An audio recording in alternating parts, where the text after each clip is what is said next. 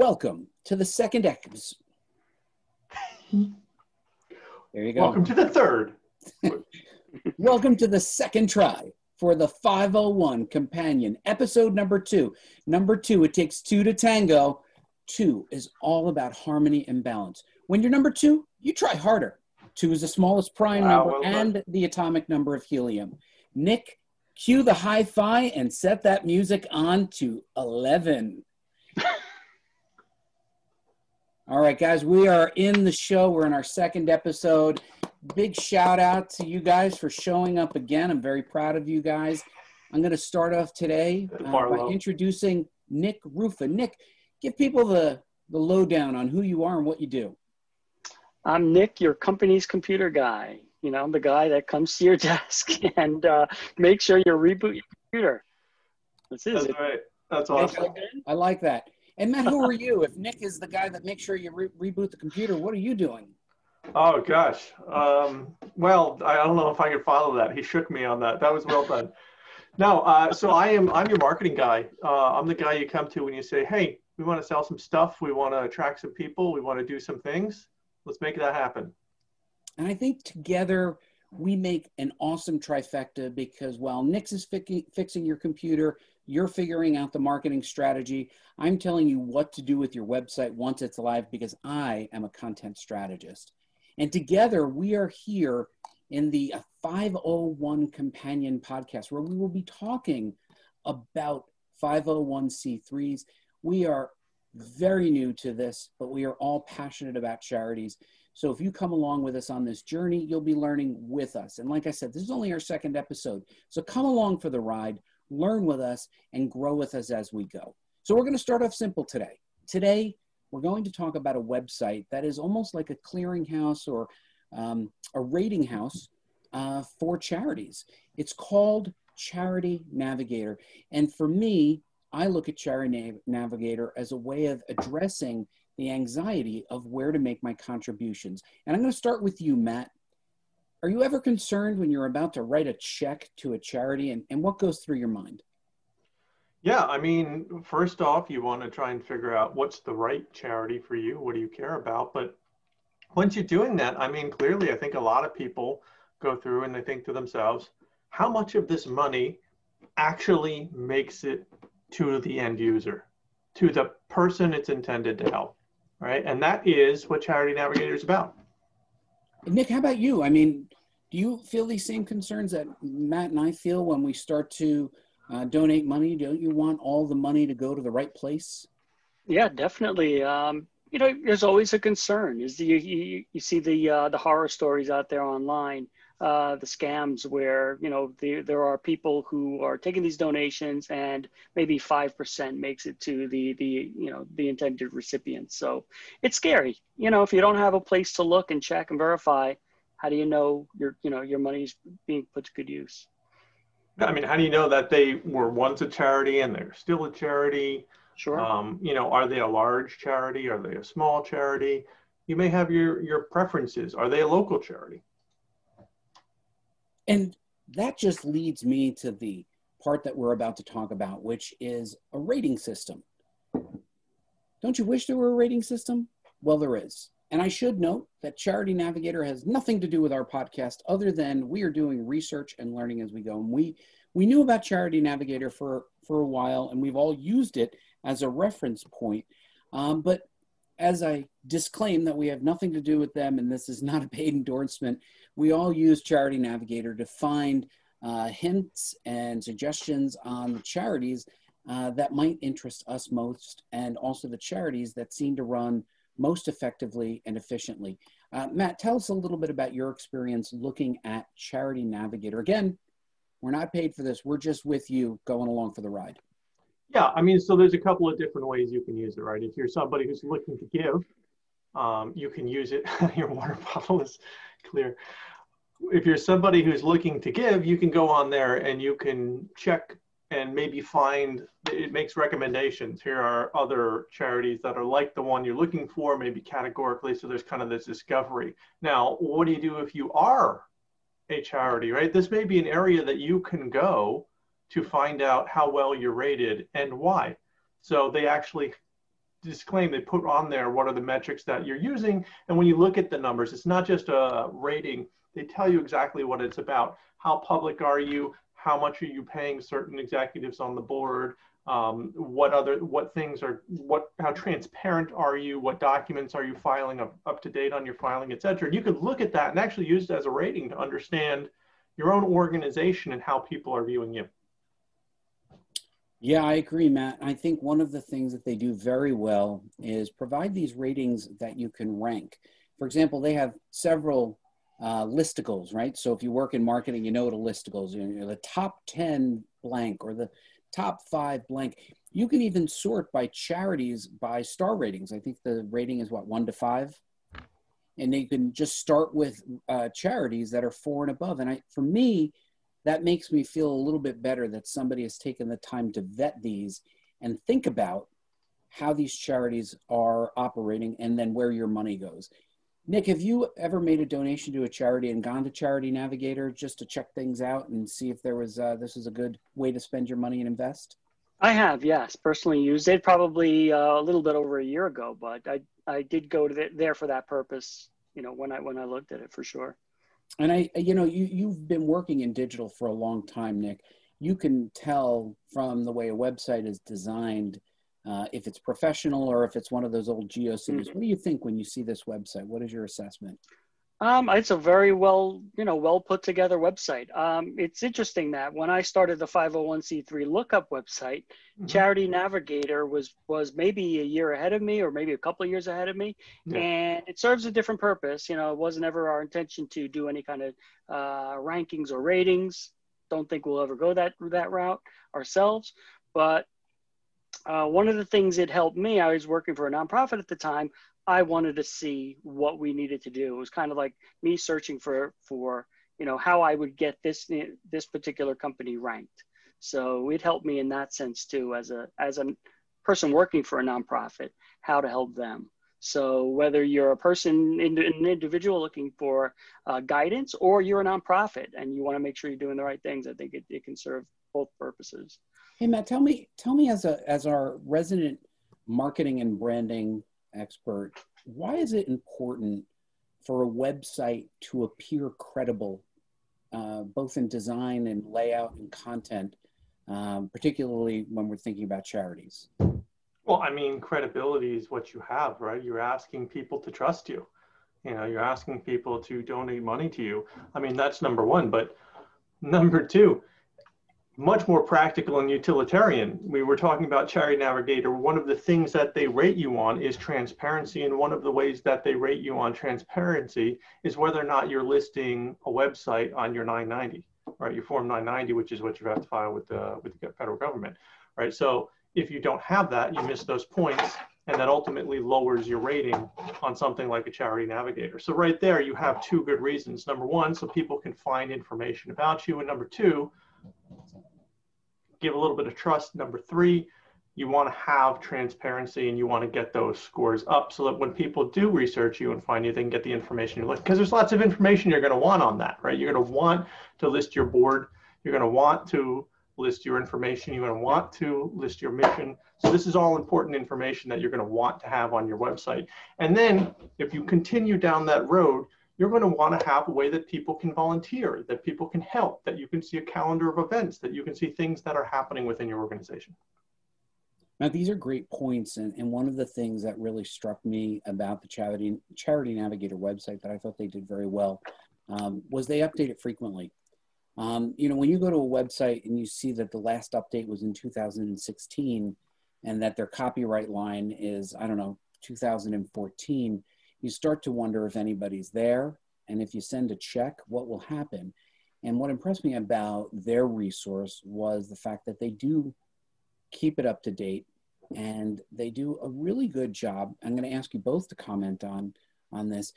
As I think they do a really good job uh, with omni-channel, right? They have a website that is consistent in look, feel, tone, and voice with their Facebook page, the same with their Twitter, the same with their Instagram, and even the same with their YouTube and their LinkedIn. Those are a lot of platforms. And those are a lot of places for people to both discover them, but that's a lot to maintain. And yet, what I was impressed with was they must have a very good strategy for keeping this all up to date and consistent. It's not like they've abandoned any one channel. What are your thoughts? Me or Nick? Uh, I'm sorry, you, but Nick. I'll, why don't you give it a start? I'll, I'll yeah. take it. I'll go first. Yeah, I thought it was um, Nick's turn. It is yeah, Nick's turn. turn. I'll uh, go first. What are sure. your thoughts, Nick? Buddy, you said it. I oh. mean, you've got to be up to date everywhere. You've got to have that face social media presence, whether it's Facebook, Twitter, Instagram, all three. LinkedIn is another one uh, where you know, uh, depending on what type of charity you are, you probably want to have that page as well. Um, it makes sense to have them all coordinated. Uh, there's opportunities also to cross post. You know, if you have something on Facebook, is it on your Twitter account? Um, are you publishing? You know, and that's probably more in your wheelhouse, buddy. But how often do you publish? um, to those accounts as well. Um, not everybody reads their Twitter every day or their Facebook page every day. So it may make sense to post things multiple times. Um, again, that's more in the content domain, but um, sure. I mean, super important, super important. You don't want the, you said copyright 2016. Maybe it doesn't even have a copyright page. Maybe there's uh, problems on the website structure itself, and that goes more into search engine optimization um, than the search engine marketing. It's it's you know, are, are you putting your yourself out there for people for people to find you? So. Nick, you know what I think? I think you've given us the perfect segue into our topic of the month. And our topic of the month is search engine marketing. And we've tasked our marketing thinker, Matt Balow, to give us an overview of the basics of search engine marketing. Matt, can you lead us off on what search engine marketing is and what charities need to know about it? Absolutely. So when you're thinking about search engine marketing, um, I'm going to categorize it into two groups, SEO and SEM. Now, do you guys know the difference? Well, there's a letter that's different, Matt. There's one has an SEM and one has an SEO. Are they Correct. different? Correct. That is the difference. And the difference is in that letter what it stands for. So O is for optimization, and M we'll call management. But I think what will serve you better is to think of M as money and O as organic, right? Because when you think about SEM or SEO, the SE is the same, that's your search engine. And then M is if you're spending money to promote, and O is if you're trying to gain organic traction by having content and content marketing on the site. Now, does anybody on here know anything about content marketing? Matt, I've I've heard the words. Can you just help me with uh, with those words and what they mean? Yeah, buddy. Why don't you help us out, buddy? Is our resident content marketer with how long you've been on the internet? 73, 74 years now? 73 years now. Yeah. Um, so anyway, the idea is um, your marketing is based on the content that people want to know. That um, you create content that is an effective driver to your website to help people solve a problem. Right? Every product or service exists for a reason, and if you create content that helps people to both contextualize it, understand what it means to them, and then take action, you are engaging in content marketing. But what's important right. about content marketing is it's also good for search engine optimization. So I'm going to bounce it right back to you, Matt. That's right. A plus, you passed the content marketing phase of our program today. But what's important about content marketing is there's certain things that you can do to help attract people to the website. You can have your content structured in a certain way. Most good templates and WordPress templates will help you like this, maybe give you some sort of, of rating, right, Nick? There's plugins, right, sure. that we can use that can help and that analyze your content and give you a rating to help your search engine friendliness.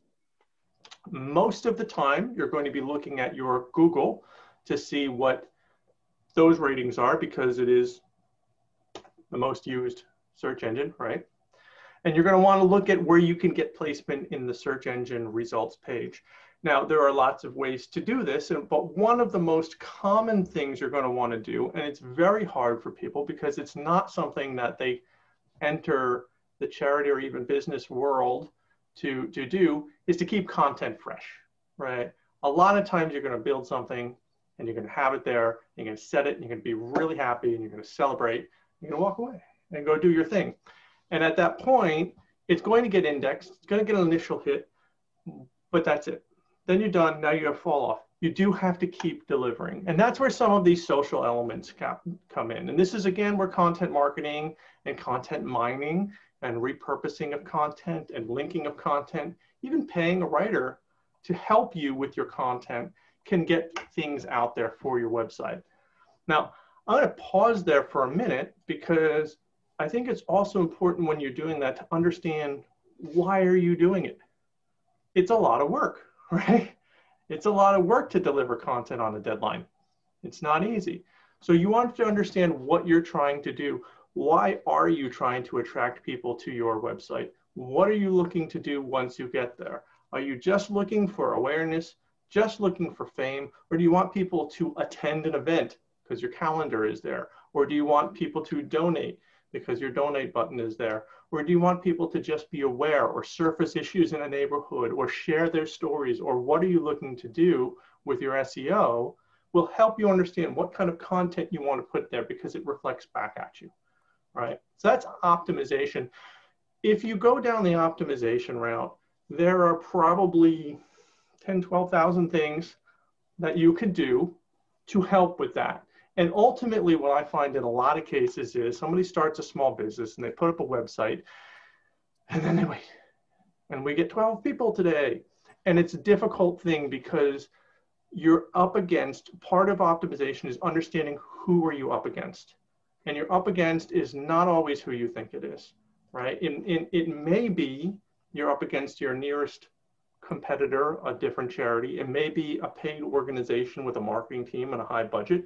It many times it's a government site or an open site. Wikipedia is always going to take those first couple of links, right? And there's only about 10 of them on a web, web page, 10 to 14, right?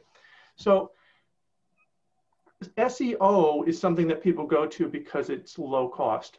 But if you've done well, if you've constructed your website well, you may want to think about SEM. You may want to think about that M, that money, to spend a little bit of dollars to get you that boost because traffic helps get you traffic. It's like an investment, it pays off over time.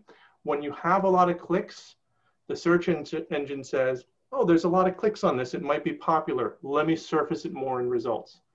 But more on that next time. Matt, you've certainly given us a lot to think about between SEM, SEO, and content marketing. But I don't want to leave Nick out of this because Nick is our resident tech guy. Nick, Nick, if, if you were running a website, but not necessarily technical, what are two or three things that you might ask your technical team to look at to ensure uh, compliance with SEO best practices, especially for a charity that is going to be relying heavily on the O, which is the organic? Yeah, I, you know, there's some basic, you know, the, the search engine op- optimization, as Matt, you know, described earlier. There's also the more technical side, the more, uh, you know, site structure. How is your page? How is your page set up? Is it properly set up in HTML, the code that makes the website, the web page run? Um, you know, do you have a title tag? So does your title tag when you when you look at your when you go to Google and you open up your web page, you see what's in the title up there? Does that say what you intend people who know nothing about you to see when they get to that page. So things like that, having the right title in on your page, uh, making sure again that the page is structured properly. Um, do you have a header tag, what they call an H1 tag? That again maybe repeats what the title says, and you only have one of those. That's the most important uh, heading on your page. You should only have one, and it should kind of match or be closely matched to your title. Um, those are basics. Uh, other things that Google looks for is SSL or secure sockets layer or the little padlock. Do you have a secure website? So if people are going to you know type any information on your website yep. you don't want that information to leak out so ssl is another thing that google looks for um, and you know mobile. typically mobile's another thing mobile friendly so now is your site created in 19 you know 97 technology where you know besides having the blink tag you know where things blink up on the page back and forth do you have uh, are is it modern can you can you open it on on your iphone and everything lays out appropriately? You can read the text you know being in the 50s now 50 year old can you read everything on that mobile phone? So is it viewable? Um, and page speed as well. It goes a little bit deeper into things but how quick does your site come up? You know when you when you when you click enter do you wait five six seven seconds before you see anything load? That's not a good thing. You want to be able to have your page up in a couple seconds. My so goodness, remember like the days back when it was 11 seconds? And I feel like yeah. now it's like down to about, like it used to say you have to load it under 11 seconds back in the day. Yep. Now it's like, yep. if it's not there instantaneously, we're Yeah, a couple, three seconds. So. couple, three. So right, guys, Google has tools to help. Like you can search exactly. right in Google mobile friendly test, put your URL test. It'll give you the feedback. Google wants you to have they a help great you. web page. Yep, they'll help you. So, guys, one last thing, and I know that Matt, you had mentioned this when you were explaining this prior to the show. Um, there is a relationship between search engine optimization score yeah. and the amount of money that you spend in search engine marketing. And because charities are usually, you know, they're pretty tight on cash, what do they need to know? Oh, absolutely. There's a link. Okay, if you think about it this way, right? Google exists and the reason it's successful is because out of the 3.8 billion web pages for the topic that you just typed in, it's got to put 14 of those on a page in front of you.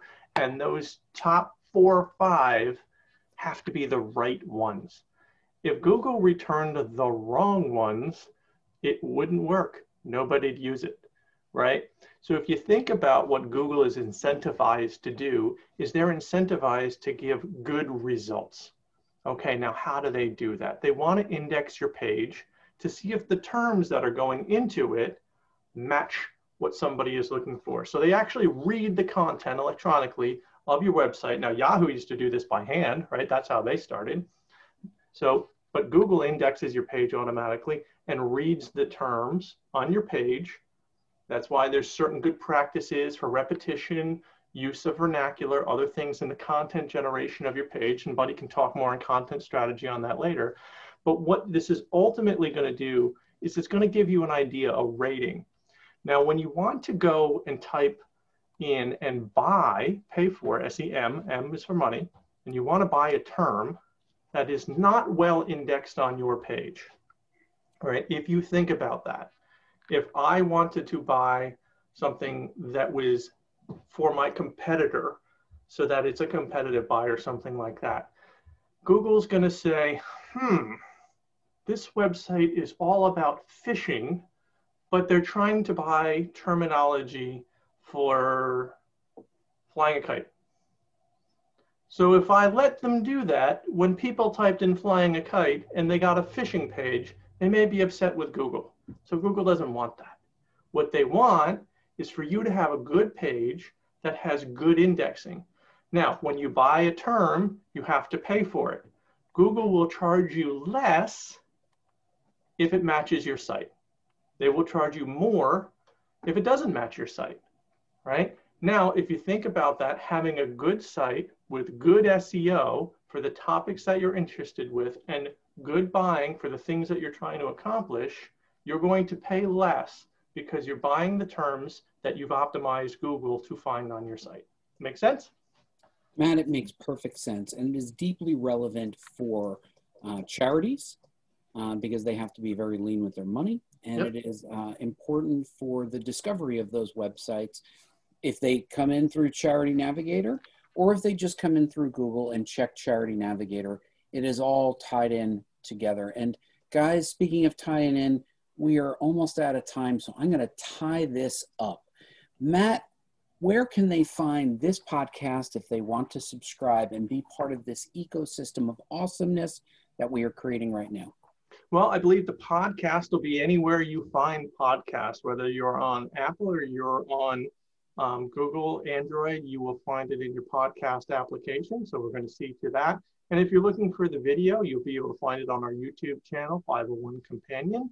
Or if you really want to find it, you can always find us at 501c3lookup.org, which is part of uh, Nick's organization. That is fantastic. Speaking of Nick, Nick, where can they find you? Um, you can find me at 501c3lookup.org, as Matt said, but we also have a Twitter page uh, 501c3 lookup. So you can find us on Twitter there. You can find me personally at Nick underscore Rufa on Twitter. I don't post all that much, but uh, I'm there lurking. So if you got you want to contact me, you can contact me there. That sounds good. And, and Or in Matt- that very cool looking diner. I'm just, I, you know what? I'm going to have a new background every week until I find something that good. I love yours. Love yours too, buddy. Hey, Matt, where can they find you? Where are you dropping this kind of truth every day? I'm dropping this kind of truth every day. Well, you can find me on Twitter at mbalogh.com, mbalo.com, um, dot com, at mbalo at Twitter, or Are you, are you still active on LinkedIn? Because I think you were the uh, Yes. the reigning king of LinkedIn among our group, right? You know what? LinkedIn is an excellent social site. Maybe at some point we'll cover the different social media sites for organizations. I'm personally a fan of LinkedIn primarily because of their groups. I find that they do a really great job. A lot of professionals having good conversation. That sounds great. And I am Buddy Scalera, and you can find me on all of my platforms at Buddy Scalera on Twitter, Buddy Scalera Instagram, and at buddyscalera.com. And to everyone who tuned in today and is going along with us on the journey, we thank you very much. We hope you've gotten a lot out of this and hope you continue to go on the journey with us on the 501 Companion Podcast. Thanks, everyone. See you soon.